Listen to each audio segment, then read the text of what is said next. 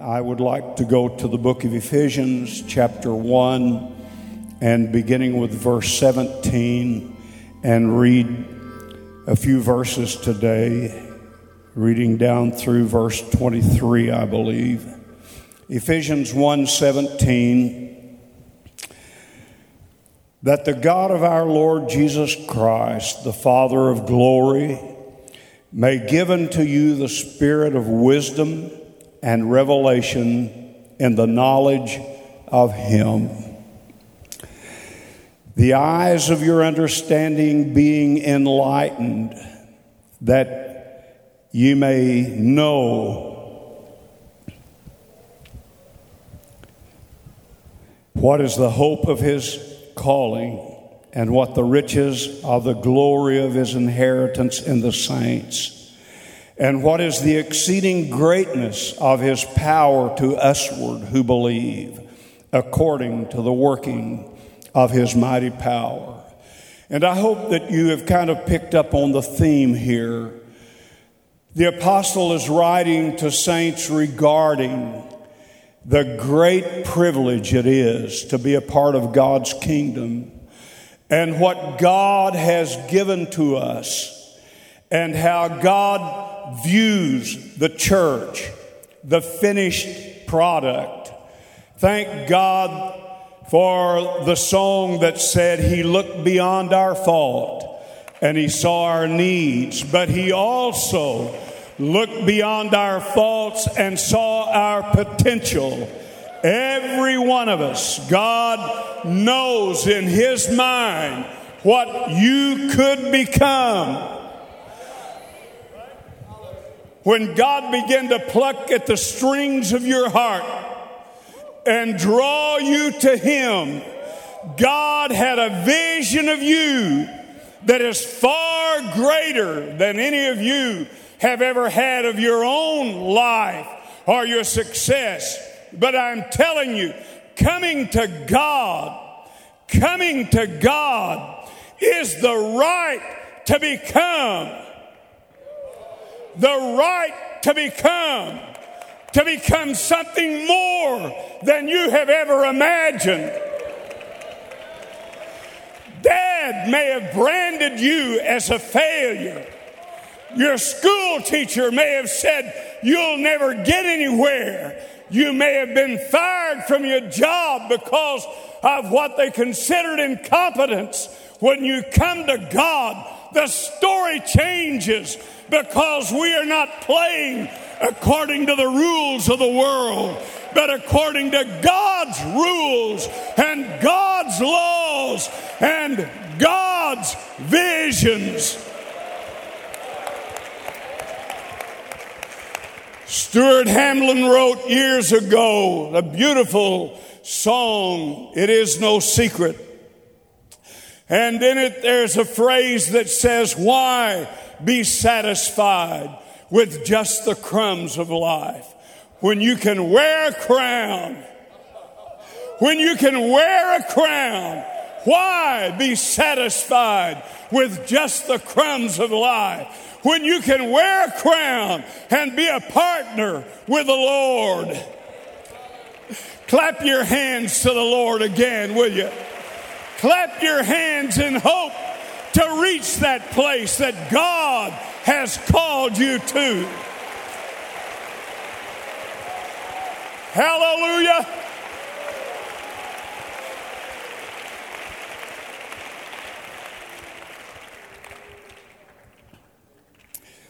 And what is his exceeding greatness?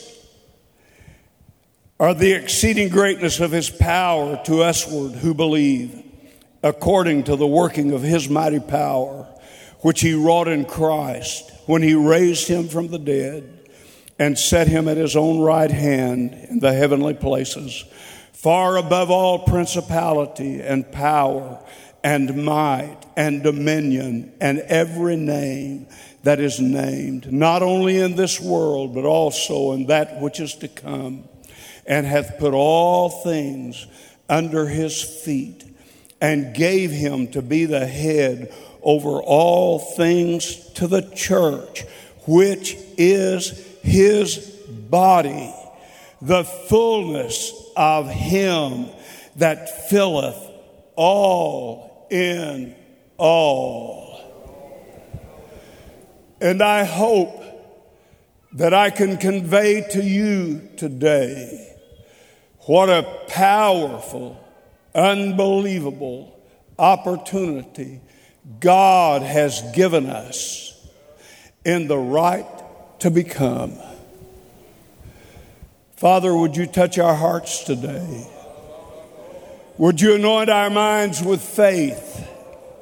Would you touch us with spiritual understanding that we might understand and grow, that we might understand and know what you have envisioned for the church? God, would you minister to our hearts? And we'll praise you for it in Jesus' name. Amen. And you may be seated.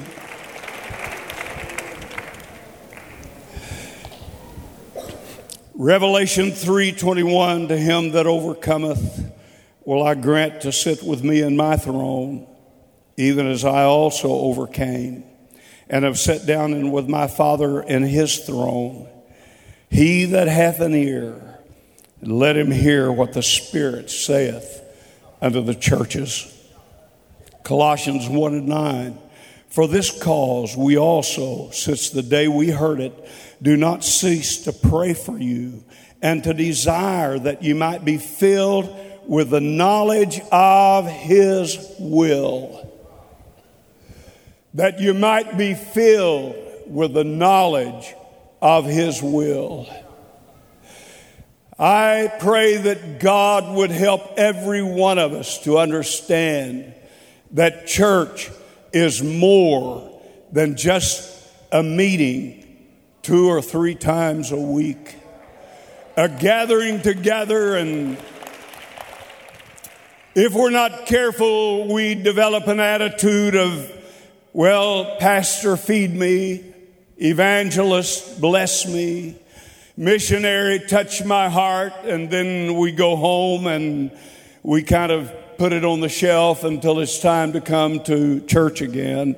I'm sure there are not many in the congregation today that have that attitude, but I have met folks in the past that did. Church, church is not just a casual thing. This is not a casual family that we have been brought into. It isn't just happenstance.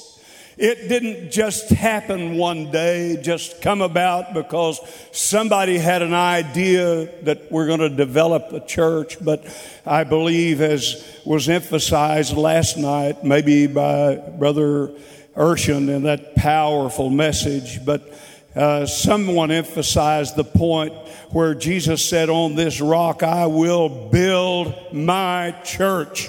The church did not just happen to be, God planned the church. It wasn't by casual design. God designed the church.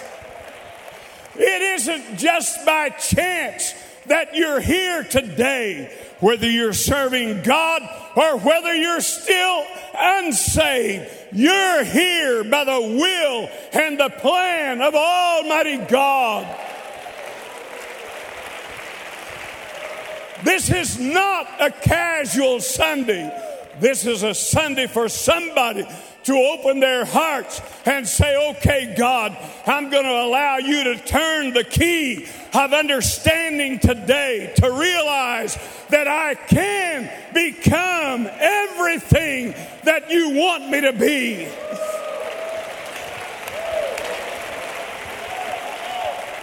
The right to become one of the most powerful and valuable rights that God has given us. The right to become exceeds our other rights. The right to become exceeds our other ambitions, or it should. And I have read just a little bit, just a brief overview of what it means to become what we need to be in the kingdom of God. The right to become. First of all, God loves us. The Bible said that we are strengthened with all might according to his glorious power unto all patience and long suffering and joyfulness, giving thanks unto the Father which hath made us meet to be partakers of the inheritance of the saints in light, who hath delivered us from the power of darkness and hath translated us into the kingdom of his dear Son, in whom we have redemption through his blood, even the forgiveness of sins.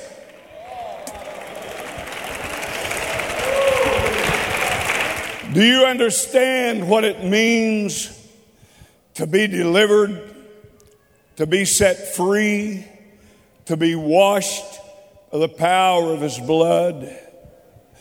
Do you really understand what a, what a great thing God has done for us? You know, there are some things that you experience in ministry that you just never forget. They're just kind of etched in your mind, and you just always remember them. And the Sunday morning that I'm going to refer to is one of those times. There was a powerful move of conviction that day, and many people came to the front. And among those who came down were people who were first time visitors to our church. But they were drawn by the power of God, and I'm sure that you're no stranger to that kind of move. You probably witness it here weekly and maybe at times daily. But as I looked at the new folks that had gathered in that day, there was one lady that had come to the front of the platform and she was kneeling and she was just crying out her sorrow and her agony to God, asking God to help her. I did not know her. I don't even know to this day how she happened to be in our service that morning. And God really moved on her. I wish I had time to tell you about what a wonderful work God did in Doris's life. But there was another lady that came forward. Her husband was acquainted with Pentecost because I knew his mother. She was an old timer she really loved God. But I don't think his wife had ever been around a Pentecostal service because that day she was drawn by the Spirit of God and she stood. She just stood looking around, watching others as they prayed. All the while, tears streaming down her cheeks because she was feeling something that she probably had never felt in all of her life. I went back to her and I introduced myself, and before I could even say anything more, she looked at me and, and in a broken voice, she said, Pastor, can he really forgive everything? Can he really? What a question. Can he really forgive everything? I don't know what deep, dark sins lurked in her mind that day that made her feel that she was beyond the power of the blood. But something made her question can he really forgive everything? Last night, as I was walking down the aisleway over there going to the back, there was a brother that stepped out and stuck his hand out. He said, Brother Shoemake, you probably don't know me. And immediately I knew who he was. And he said, Our family attended your church in the uh, late 50s, early 60s in San Jose. And immediately my mind went to his father. Bob Henderson's father did all of the flat concrete work and maybe all the concrete work and some of the block work on the last church that my father built. And uh, uh, Bob's mother and sisters, and even Bob received the Holy Ghost there at San Jose. And they came to church, were very faithful, and dad came with them. And uh, dad was a cement contractor.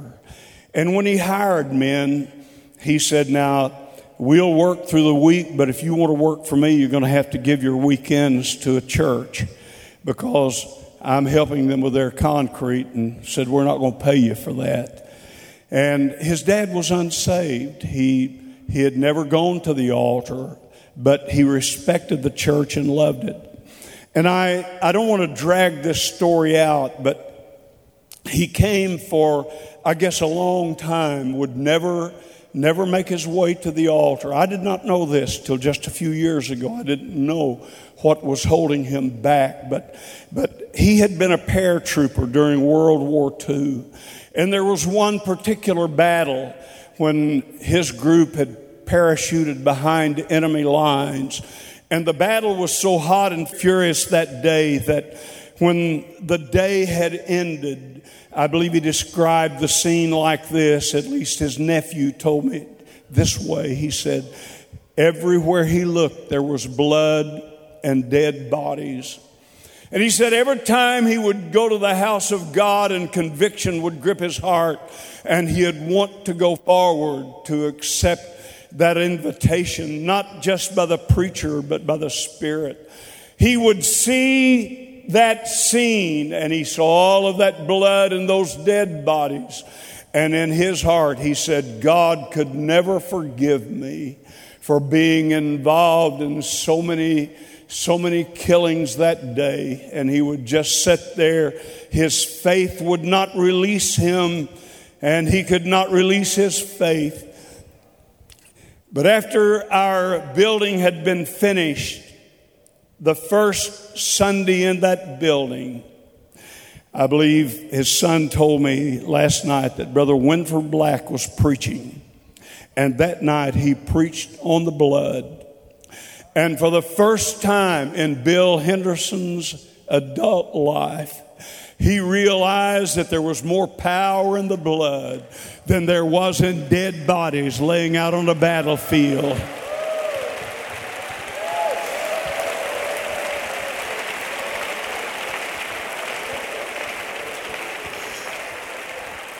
And so ask your question can he really forgive anything? And my answer today is an emphatic yes. There is nothing, nothing beyond the power of the blood.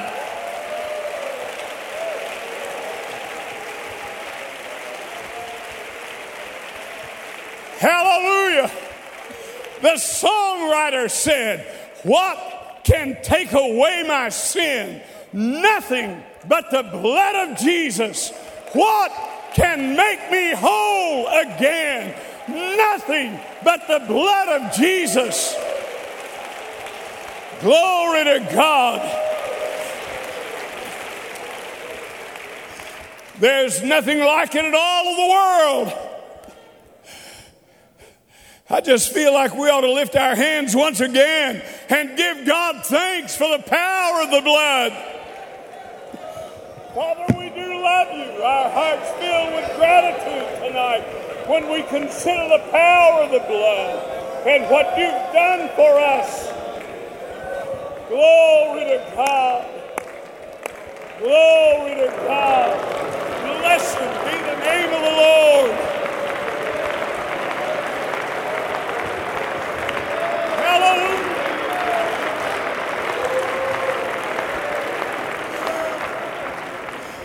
What can take away my sin?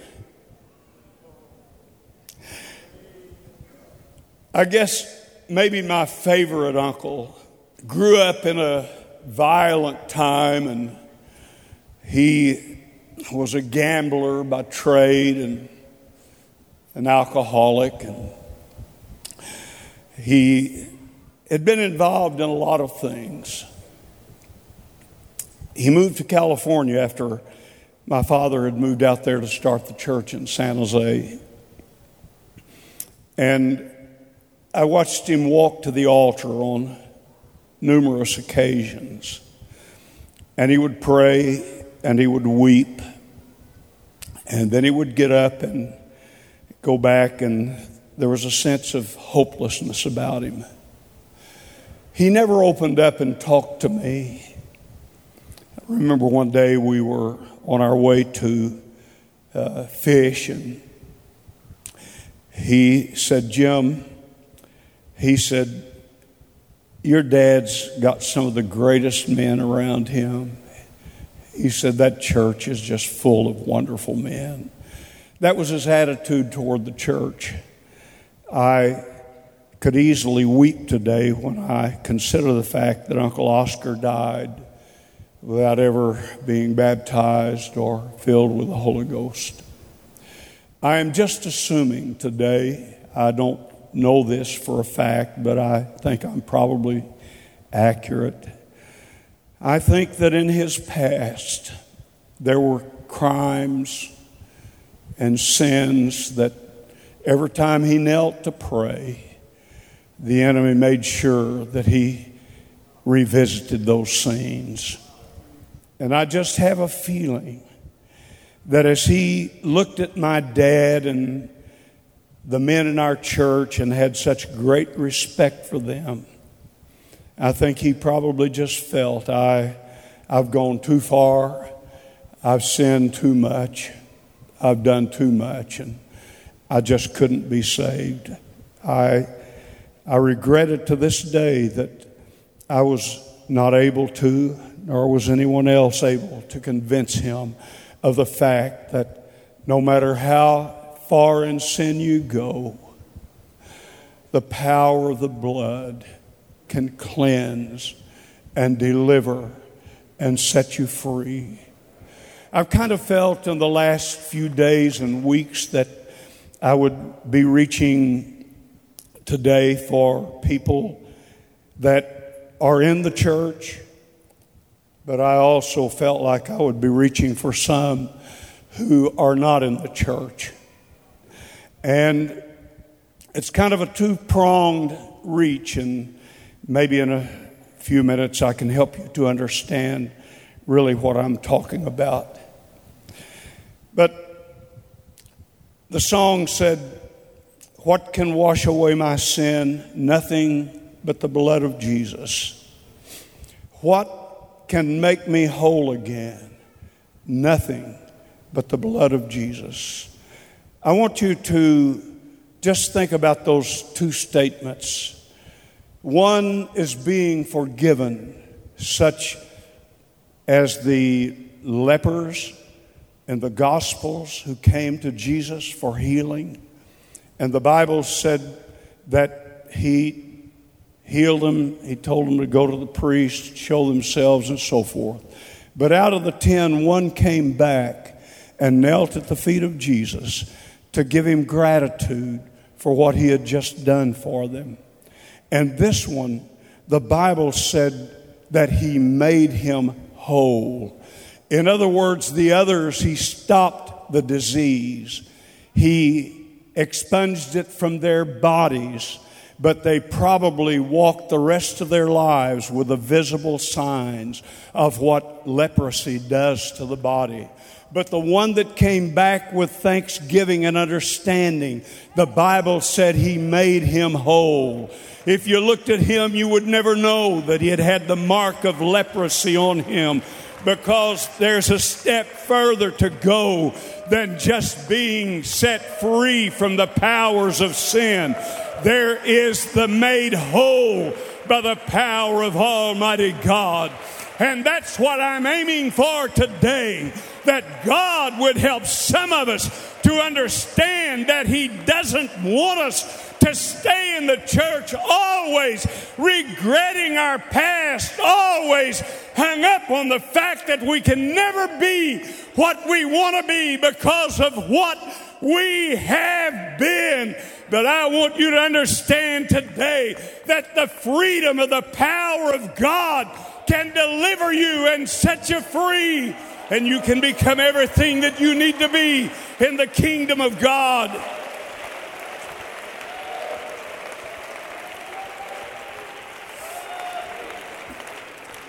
You may be seated. Let me see if I can speed this up a little bit. Isaiah 118. Most of you could probably quote it. Come now, let us reason together, saith the Lord. Though your sins be as scarlet, they shall be as white as snow. Though they be red like crimson, they shall be as wool. In reading after that verse, I've always been fascinated by that verse. It's a very powerful one. But evidently, in the day that this was written, when God spoke through the prophet, people were very familiar with the uh, scarlet dye and color. It was a color of choice for many. And the dye was made from a little insect that grew on oak trees uh, in that area. And when they dyed a garment with that dye, they did what they called a double dye process. And it was said that when you used that dye in that double dye process, that the color became so fast in that material that you couldn't wear it out, you couldn't wash it out, you couldn't wish it out. Once that color had, had gotten into the fabric, it was there to stay. And as long as there was a piece of that fabric left, there was still that color there. But the prophet said, though your sins be as scarlet, they shall be white as snow. The devil is not able to do a double dye process on your soul to prevent the power of the blood of Christ from cleansing you from every sin and every sin stain. Though your sins be as scarlet, they're going to be white as snow. Though they be red like crimson, they shall be as wool. You may be seated. The process was similar. The color was kind of similar, but they were distinct. Though your sins be red like crimson, they shall be as wool. Again, the same process and the same fastness in the material and the same impossibility to get it all out but he said, Though your sins be red like crimson, they shall be as wool, meaning that you can bring me a piece of virgin wool as pure, as untainted by outside forces as is possible. And there will be no color there because the power of God to cleanse and heal is that great. If we had time for testimonies today, I am confident that there are many of you that could stand in this audience and give a testimony of God delivering you from the powers of iniquity and sin. The blood that Jesus shed for me way back on Calvary the blood that gives me strength from day to day will never lose its power. It reaches to the highest mountain. Brother Urshan, the highest mountain. And it flows through the lowest valley. Thank God for the power of the blood.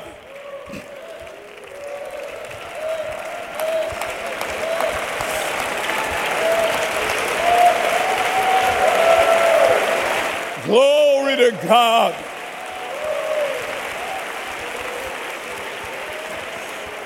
And let me remind you that it's still flowing today from the highest levels of humanity to the lowest levels of humanity. The blood is flowing now. Glory to God. The miracle of deliverance and redemption is available here today, just as it was on the day of Pentecost. Glory to God. And you may be seated. When the crowd gathered that day, and they viewed the scene of those who had been filled with the Holy Ghost. And some of them was wondering what was taking place. And others said, These men are full of new wine. They're drunk. They wouldn't be acting like they are where they are if they were not drunk or under the influence of alcohol. Then Peter stood up and began to preach to them. He said, These are not drunk as you suppose. And then he goes on to say that this same Jesus, whom ye have crucified, God hath made both Lord and Christ. Not only did he give them some hope, but he laid the blame squarely at their feet. This same Jesus, whom ye have crucified, God has raised him up and made him both Lord and Christ. And the Bible said, when they heard this, they were pricked in their hearts and began to cry out, saying, Men and brethren, what shall we do? Then Peter said unto them, Repent and be baptized, every one of you, in the name of Jesus Christ for the remission of sins, and you shall receive the gift of the Holy Ghost. 3,000 of them took advantage of that message that day. 3,000 took advantage of the blood to cleanse them from the guilt of Christ from their lives. 3,000 more were added to the church that day. And so there is no doubt in our hearts as to the power of the blood. Let me shift gears quickly here. I don't think any of us would doubt the power of the blood to wash away sins. The question is not, can God forgive my sins?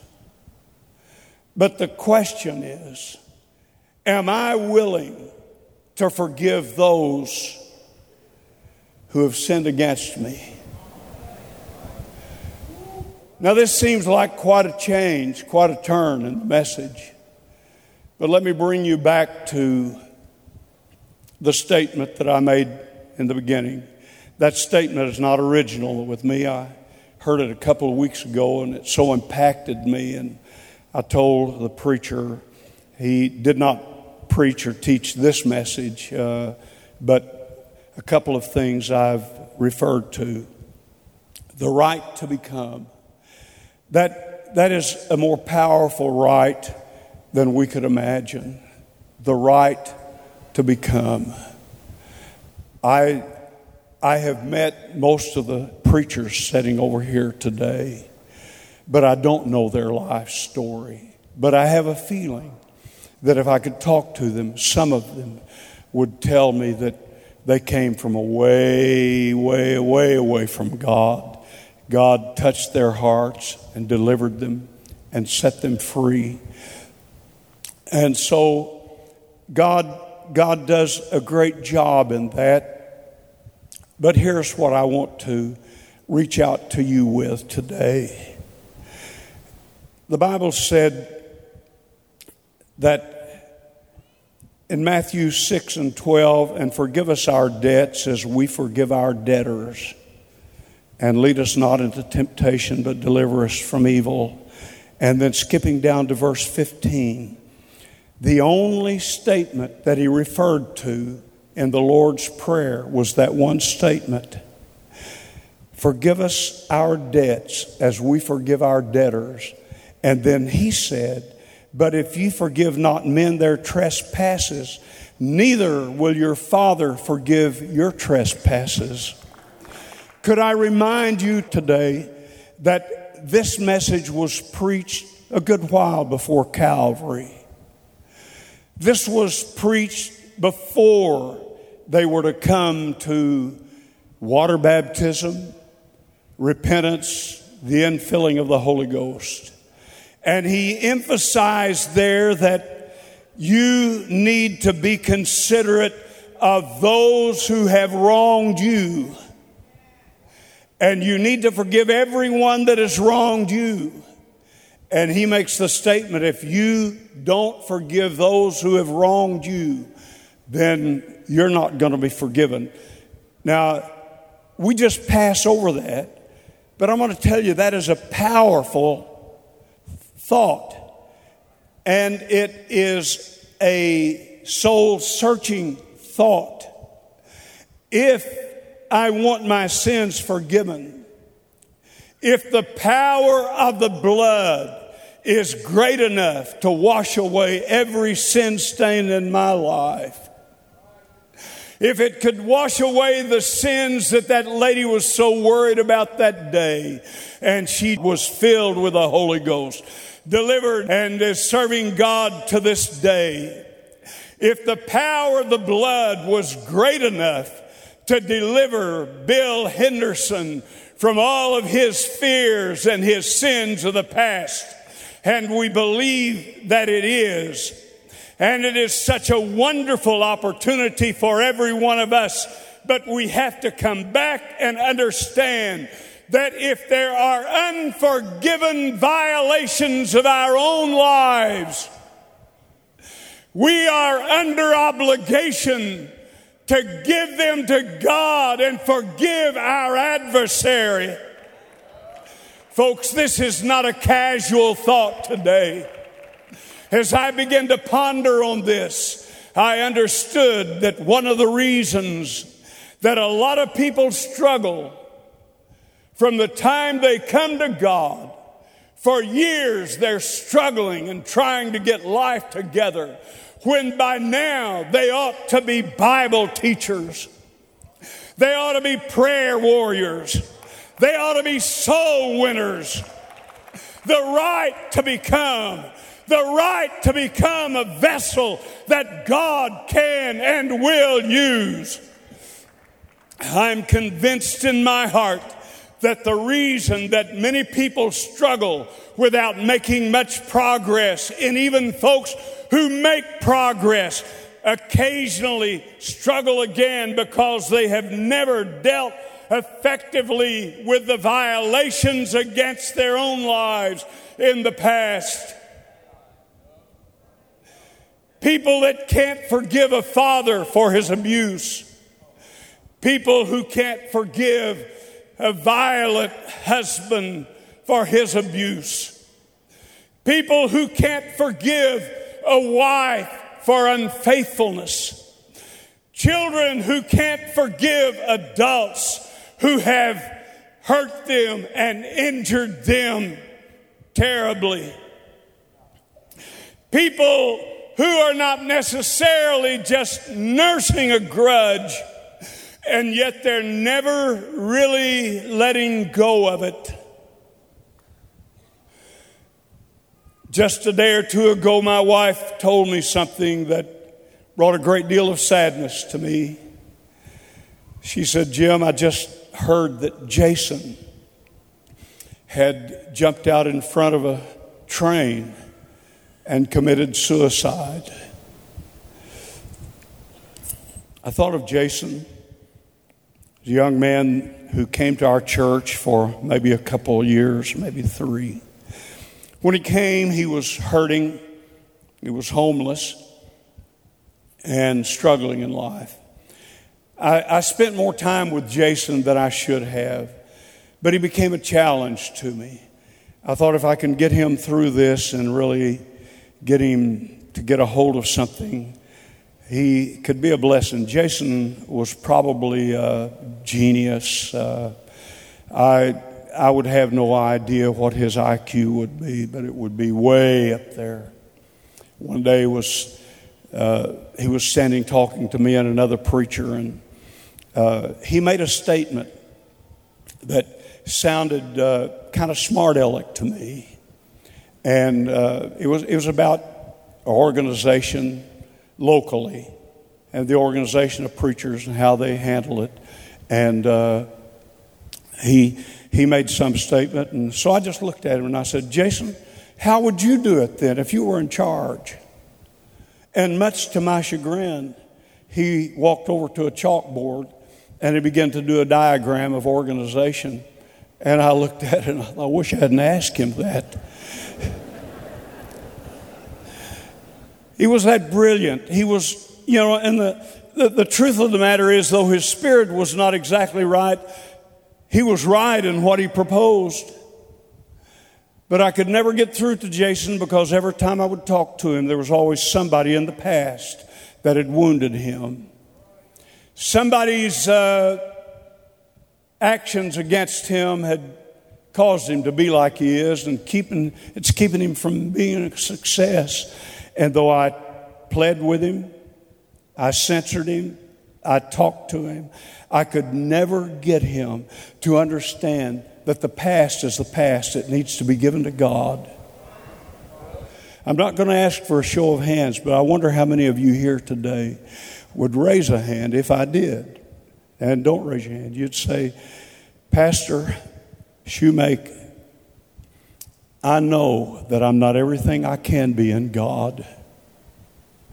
And if I ask a follow up question, have you really cleansed your heart? Is there anything in your past that you have not forgiven? I am confident that many of you, if you searched your mind, would come up with the answer. I'm afraid there is. There's some issue there that has not been resolved in my life, and that issue is acting as an anchor, holding you back, keeping you from becoming. When God delivered you from the power of sin, He gave you the right to become not just a bench warmer, but to become a viable, effective, profitable servant in the kingdom of God. What would happen? What would happen if in our churches, all over, if in our churches everyone would get a hold of this and say, God, I refuse to be a bench warmer. I'm going to search my heart. I'm going to let you speak to me. I'm going to cleanse my heart I'm going to wash it anew. I'm going to forgive.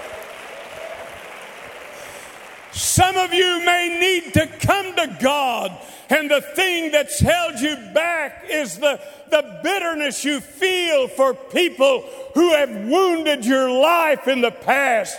I say it's time today to give those people to God. Forgive them. I said, forgive them they're not worth the agony that they're bringing to your life. Let it go. Let them go. Let God take a hold of your life. You'd be amazed at what God can do. Would you stand? I wish you'd just lift your hands together right now. And I wish you would offer to God your hearts. I wish you'd just say, God, I want you to direct my steps. Glory to God. Blessed be the name of the Lord. Blessed be the name of the Lord. Glory to God. Glory to God. I think it's in order right now for us to respond to the word of the Lord. Come on, this altar's open today. Hallelujah. Come on, let's lift our hands. Oh, hallelujah, hallelujah, hallelujah, hallelujah, hallelujah, hallelujah. Oh, come on, would you just pray together? Maybe you want to join with your neighbor there. Come on, let's pray. Hallelujah. Thank you, Lord, for the right to become. Thank you for the right to become. Make us what we should be, Lord. Let us do your will. Oh, God. Oh, hallelujah. Thank you for your blood. Thank you for your blood. Thank you for your blood. hallelujah. Hallelujah.